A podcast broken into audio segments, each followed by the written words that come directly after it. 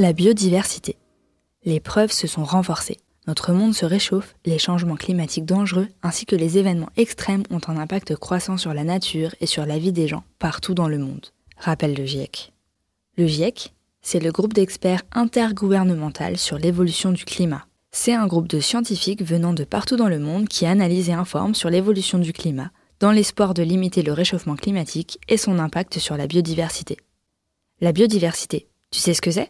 Je suis sûre que tu as envie de répondre les animaux, alors qu'en fait, la biodiversité, c'est bien plus large que ça. C'est la diversité du vivant, les plantes, les animaux, les champignons, les bactéries, mais aussi la diversité des milieux naturels, des formes de vie et de leurs interactions. Pour être plus précise, la biodiversité se place à trois niveaux. Le premier niveau de biodiversité, c'est dans les écosystèmes.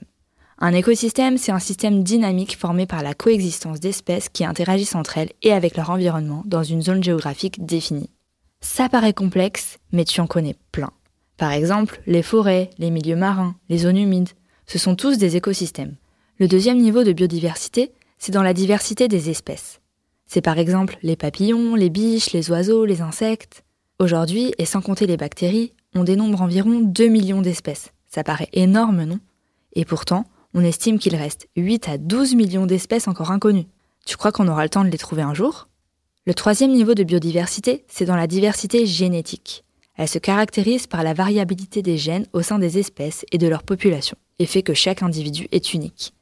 Maintenant que tu sais ce que c'est que la biodiversité, est-ce que tu savais que la moitié du PIB mondial, soit environ 44 000 milliards de dollars, dépend modérément ou fortement de la nature et de ses services? Le PIB, c'est le produit intérieur brut. C'est un indicateur économique qui permet de quantifier la richesse d'un pays. Ce PIB est très lié aux économies, au marché et à la société en général.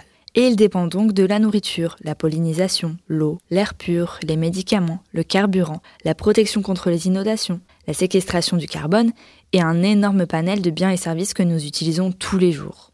Alors pourquoi on parle ici dans ce podcast de la biodiversité? Est-ce que c'est parce que nous la détruisons? Attention spoiler, oui. Mais on verra ça dans le prochain épisode.